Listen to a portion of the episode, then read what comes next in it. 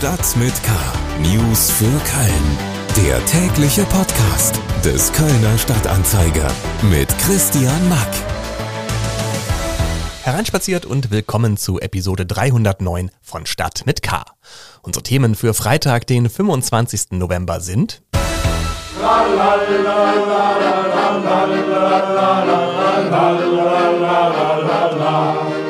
so klingt es, das angeblich erste überlieferte Kölner Karnevalslied von 1823. Was es damit auf sich hat, erkläre ich gleich. Also, wir stehen vor meinem Haus in Müngersdorf und ähm, ja, ich habe eine computergesteuerte musiksynchrone Lichtshow dieses Jahr gemacht nach amerikanischem Vorbild. 3000 LEDs und ein singender Weihnachtsbaum schmücken das Haus von Simon Bieler. Warum er das macht, hören wir gleich.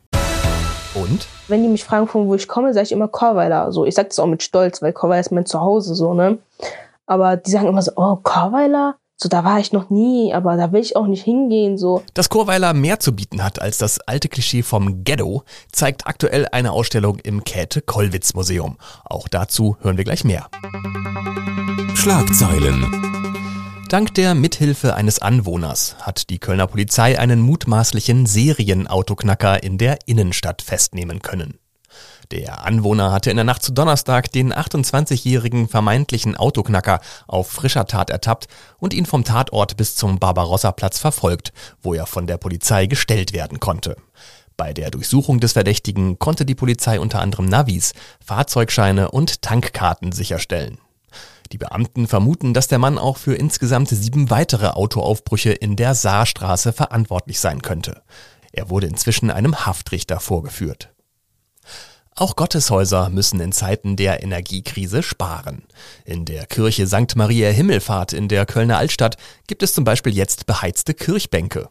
Mit dem Prototyp einer Sitzheizung will die Kirche gegenüber der herkömmlichen Raumheizung 95 Prozent der Energie einsparen. Auch will man in diesem Jahr generell an überdimensionierter Weihnachtsbeleuchtung sparen, heißt es vom Erzbistum. Bereits seit September heizen die Kirchen im Bistum ihre Räume nur noch auf 5 Grad und nicht mehr auf 10 Grad, wie es vorher üblich war. Die Kölner Gemeinschaft deutscher Hutfachgeschäfte hat den in Köln lebenden Sänger Max Mutzke zum Hutträger des Jahres 2022 gekürt.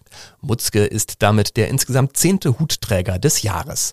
Der goldene Hutpokal ging in der Vergangenheit schon an Promis wie Johannes Oerding, Horst Lichter oder Jan-Josef Liefers. Noch mehr Nachrichten gibt es auf ksta.de und natürlich in der KSTA Nachrichten-App.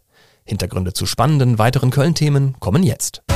Fastelavend. Haben Sie sich eigentlich schon mal gefragt, wie wohl die ersten Karnevalslieder geklungen haben könnten? Vor ziemlich genau 200 Jahren ging jedenfalls der erste Rosenmontagszug durch Köln und die Jecken müssen ja damals auch irgendwas gesungen haben, oder? Die Roten Funken wollen das Rätsel um das erste überlieferte Karnevalslied jetzt gelüftet haben. Sie haben einen Song von 1823 ausgegraben, der so klingt. In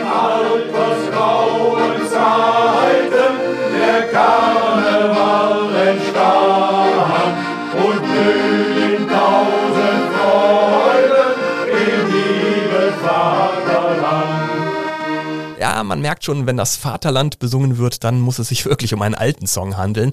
Und äh, was direkt auffällt, der Song ist nicht auf Kölsch, sondern in Hochdeutsch, weil, und jetzt wird's drollig, er von einem Immi geschrieben wurde, ja? Kein Scheiß. Der Verfasser Christian Samuel Schier war Ossi und in Erfurt geboren und ist erst in den 1820er Jahren nach Köln umgezogen.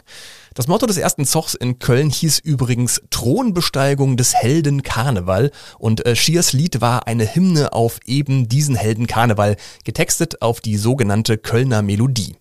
Testen wir den ersten überlieferten Song also jetzt gerne mal auf seine Partytauglichkeit.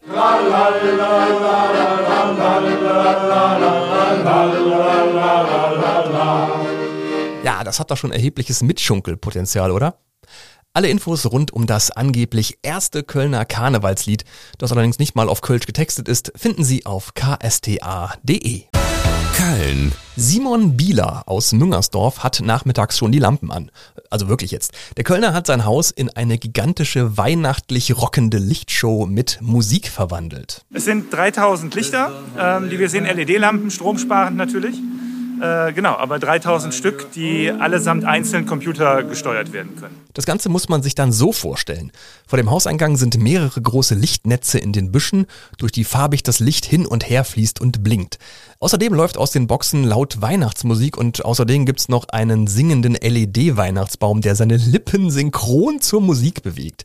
Ja, nichts für Epileptiker also. Keine Angst, die Nachbarschaft damit zu Tode zu nerven, Simon? Das Programm gibt es immer mittwochs bis sonntags von 18 Uhr bis 18.15 Uhr. Und ansonsten, damit die Nachbarn noch ein bisschen Akzeptanz für das Thema haben, ist ansonsten Ruhe und es gibt ganz langsames Licht einfach. Besser ist das. Die Lichtshow ist nämlich zwar schön, aber eben auch nur in kleinen Dosen gut zu verkraften. Simon Behler macht's übrigens nicht nur aus Spaß an der Freude, sondern auch für einen guten Zweck. Er möchte mit seiner Lightshow Spenden für ein Bildungsprojekt sammeln.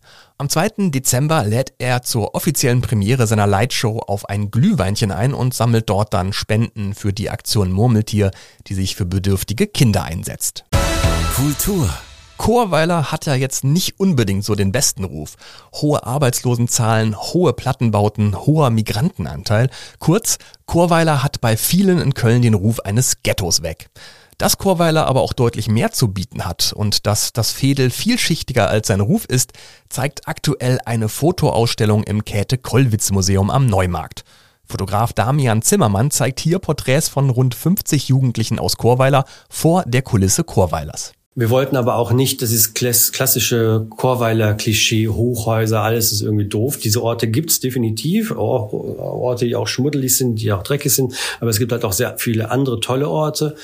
Ähm, in der Ausstellung gibt's diese große äh, Skyline äh, als Hintergrundtapete, aber die Porträts sind schon sehr konzentriert. Die Ausstellung blickt aber nicht nur auf diese rund 50 Jugendlichen in Chorweiler, sondern gibt ihnen auch eine eigene Stimme. Denn auch ihre Kreativität ist in der Ausstellung in Form von Street Art, Zeichnungen, Lyrik oder Raps zu sehen und zu hören.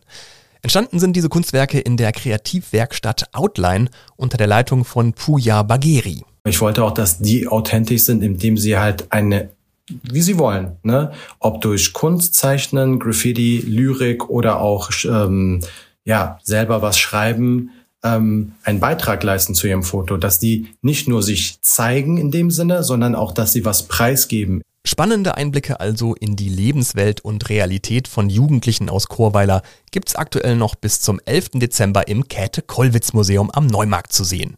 Der Eintritt kostet drei Euro und weitere Infos gibt's natürlich im Kölner Stadtanzeiger und auf ksta.de. Das war's für heute mit Stadt mit K. Besten Dank fürs Reinhören. Alle Themen der Sendung als klickbare Links zum in Ruhe nachlesen finden Sie wie immer in den Show Notes dieser Episode. Mehr Podcasts vom Kölner Stadtanzeiger gibt's auf ksta.de slash podcast. Mein Name ist Christian Mack, macht es gut und hoffentlich bis bald. Stadt mit K. News für Köln. Der tägliche Podcast.